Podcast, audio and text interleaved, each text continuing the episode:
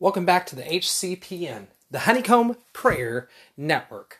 Now, we're continuing in part nine of our garden series, and today it might be a little bit longer, but that's okay. We're going to try to hit a few topics, and the topic for today is the idea of the bridal paradigm.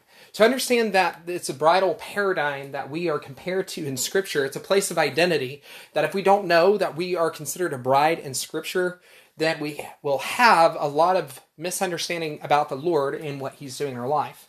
So we need to understand that a bride is espoused to a bridegroom. And what does that mean?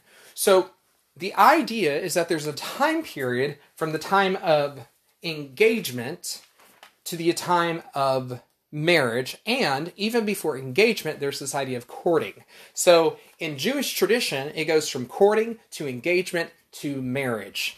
So we are not quite married unto the lord. There are people that say i've married myself unto the lord. We're not really married to the lord until the time of the great feast when he returns and there's a feast that takes place. It's the marriage of the lamb. So if anybody says that they are the they are truly married to lord well theologically that's not really true. Um, they are preparing themselves, they are separating themselves as a bride, but they're not married, they're not given into marriage until the time of the great feast. So that's something to be aware of, that there's a lot of kind of confusion on that subject because are we saved? Yes. Now there's a difference and I believe that this is for all people, that all people need to understand that they are the bride of the Lord. But there's a difference from being the bride of the Lord and just knowing of the Lord. The difference between being a bride is and just having, you know, being religious or having a personal I'm I have a personal relationship. What does your relationship look like? If he's not talking, if he's not speaking, if he's not engaging you, then your relationship's dead. You may have a relationship long ago. At one point, you had a dream. At one point, the Lord was speaking to you. At one point, you were engaging in prayer. But that's not necessarily true. And it should be the desire of our heart to engage the Lord. And the place of this is found in, there's three places in Scripture that we can go into. And we will be talking about when we talk about the idea of the bridal paradigm and what does that mean for us? So we can look in Song of Solomon, we can look in Hosea, and we can look in John, the book of uh, Yochanan, which we would call in Hebrew, but in John in English. Now, when we look at all of these things, we see that in Song of Solomon, it is a romance story of the beautiful things that the Lord does and our response to Him because of He's alluring us. And it's actually the response of we decide to engage the Lord. However, Hosea is the opposite side of the coin, where we're running away from the Lord. He's trying to love the, the prostitute, and that she keeps running away from him. They have two kids. They, I mean, there's all sorts of things that are going on. So Gomer, the prostitute, is running away, and that is sometimes our response to the Lord. Is Lord, I don't want what you have because I don't believe that it's good because I've been so pain, I've gone through this or that, and there's this or that, so I can't believe what you're saying. Okay, so what does it mean, this term bridegroom? When we talk about bridegroom, we need to really define this word. So there are two words that are listed in Scripture.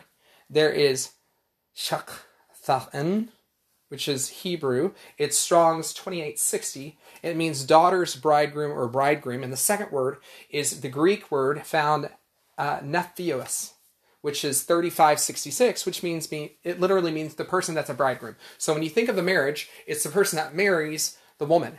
So it is a it is the male figure, the male gender, the male sex that marries the woman. That is what a bridegroom means. It's not what we think it means. It's not what we try to define it. There's a lot of implications of people trying to redefine what a bridegroom is, but the, the word bridegroom implies a male that was born physically as a male and is sexually as a male unto a sexual and gender wise female that is born biologically. That is the term of this term. You can't construe it to mean something else. You may want to. That is your opinion. It is not uh, correct linguistics to try to change this ancient word. So, moving forward, moving into this understanding, it's setting up an understanding of what this thing is. So, after doing some research, uh, I believe Bing uh, defined this as relationship to father, bride, and espousal. So we have to go on this trail of what it means to be espoused or to be to have an espousal. So here's a couple different meanings that um, I found, and I will be giving you the resources so you can look them up and you can study them in your free time. The espousal, according to Bing, is an act of adopting or supporting a cause, belief, or way of life. So it's a way of life. Keep that in mind. When you go to the freedictionary.com, it's a betrothal, a wedding ceremony, adoption of an idea or a cause, advocacy as a cause of principle, a formal act of approving, a ritual observant practice, a ready taking up of something, and it's embracing. Okay, so you have the idea and the first definition of a way of life. The second definition we can pull out of approving, you are approved and you are embracing something. And when you go to the third source that I found, which is vocabulary.com, it says when you speak up in favor of something or support a cause, it's the favorable, favorable reception and it's the process of becoming, so the approval, approving, and blessing. Now, let's go back to Scripture. So, John the Baptist in the New Testament, Yochanan, is baptizing and he says, I'm a friend of the bridegroom. Before Christ ever stepped into ministry, before Yeshua ever stepped into ministry, John the Baptist understood two great things about Scripture found in Song of Solomon and Hosea. If you don't know much about his ministry, you should read those books, then go read about John the Baptist. There's only a couple chapters that involve John the Baptist, and he's praised by the Messiah as being an, a great man. I mean, the, the praise that he receives by the creator of the universe is really important. So we need to understand this place of being in the garden. Now, what does this have to do with the Garden series? You know, the Garden series is about intimacy with Christ, about seeing our identity as a bride, and out of that place of identity, we're able to do all the things that we need to do.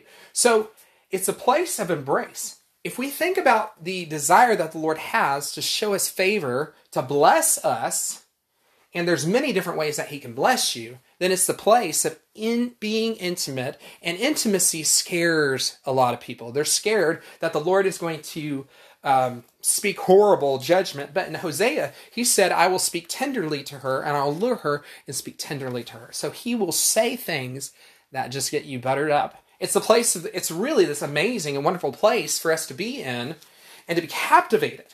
So we talked about captivated recently on our on our podcast here that it means to entice or or stir up a heart to be captivated by the Lord on a recent uh, podcast.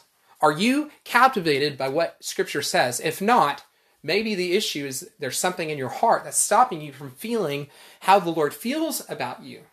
You know, Song of Solomon, I believe in chapter 6, I want to say chapter 6, I'll have to look up later, but it speaks about the idea that you have allured me with one glimpse of your eye. You have captivated my heart. Or that word captivated goes into the scriptures that say we take every thought captive unto obedience unto the Lord Yeshua HaMashiach, right?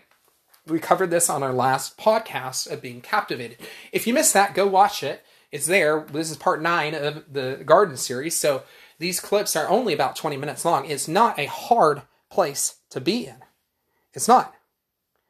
It's not a hard place. They, they're only about 20 minutes long.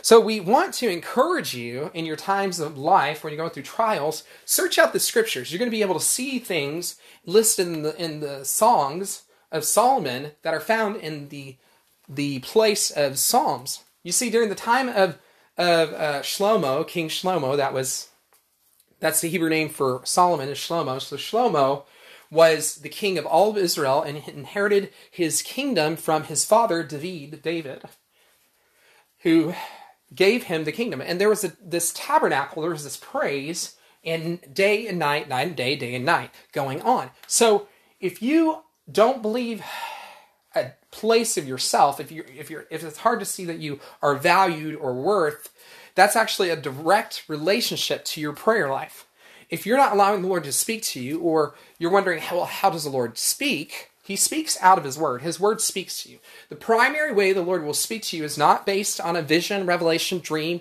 a spiritual encounter. That's not going to be it.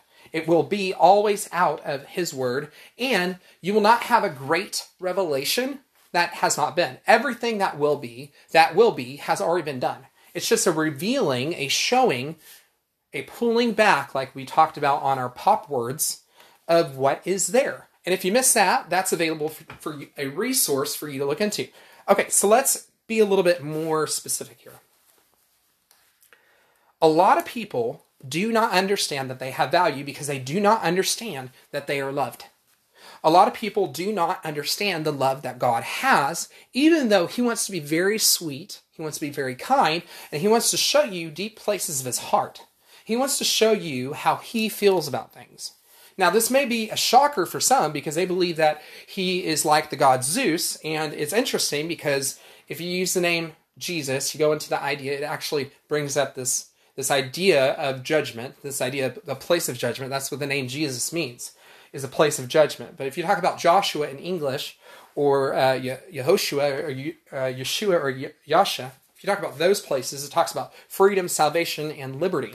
So it's a little bit different of an application. That's the reason why I don't use that name personally, is because it talks about a certain area and train of thought that isn't really about this place of love and intimacy with the Lord. But you can look at those things, and I encourage you to do that. It gives you a clarity and it helps you understand the place that you have in the beloved.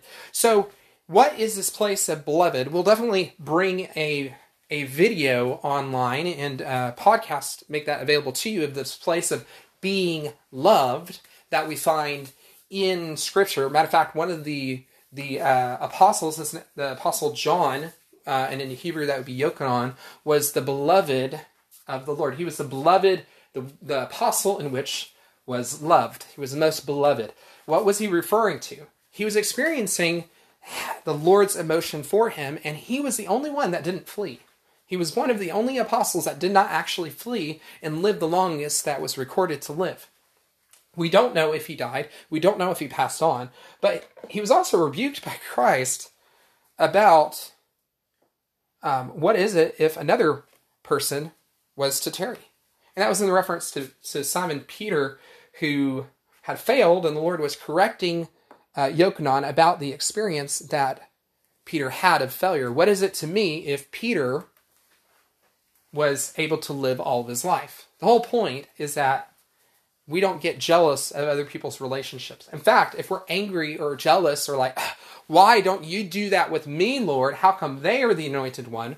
Well, it's because they are surrendering their lives. You can be that, you can have that experience. The question is, are you wanting to go through the intimacy to get it? Most people aren't. They just want the Pop Tart or the instant effect. They just want the anointing without actually having to go through an experience. Because when you go through a series of events, people make fun of you, you're ridiculed, you're cast out, you're shamed. You realize that there's a dependence that you have to have on the Lord. So we will engage this idea of the Lord wants to show you his heart and his emotions so that it changes you. Anyway, you have listened to this podcast available on the HCPN Honeycomb Prayer Network. We're so glad that you can join us today and listen. If this podcast is blessing you, go ahead and share it. Uh, you can find us on Facebook at Honeycomb House of Prayer in Burleson, the HCP uh, Honeycomb Prayer Network online, and eventually we hope to be launching a website within the year. So hopefully you can find our podcast available on there as well. If you'd like more information about anything that we do, you can go ahead and email us. Our current email address that will change in the future, but for right now, if you want to get a hold of us or be added to our prayer board, which we pray for the needs of individuals for a month, you can email us at hophoneycomb at gmail.com. Again, that's hophoneycomb at gmail.com. And we'd love to be in prayer if you have any questions. If you'd like to support the work that we do here, everything we do is free. We have our Issachar blog on Facebook that offers free prophetic words, encouraging things, and what the Lord's doing in heaven, and what our intercessors at the House of Prayer in Burleson and around the world are sensing the Lord's doing in the earth. So if you'd like to check that out, you're more than welcome. It's called the Issachar Scribe again.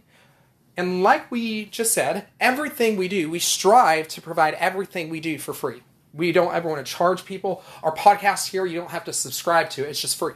We offer it for free. But if you like what we do, if you're encouraged or you're encouraged about the humanitarian outreach that we do through our orphanages, through our work that we do, we'd love for you to come and support us. We'll include our PayPal description below. If you'd like to sow or support us financially, you can do that if you would be impressed to do so. Well, blessings, and may the grace of the Lord keep you. And until next time, shalom aleichem. Peace upon peace. And we'll see you next time at the HCPN, the Honeycomb Prayer Network.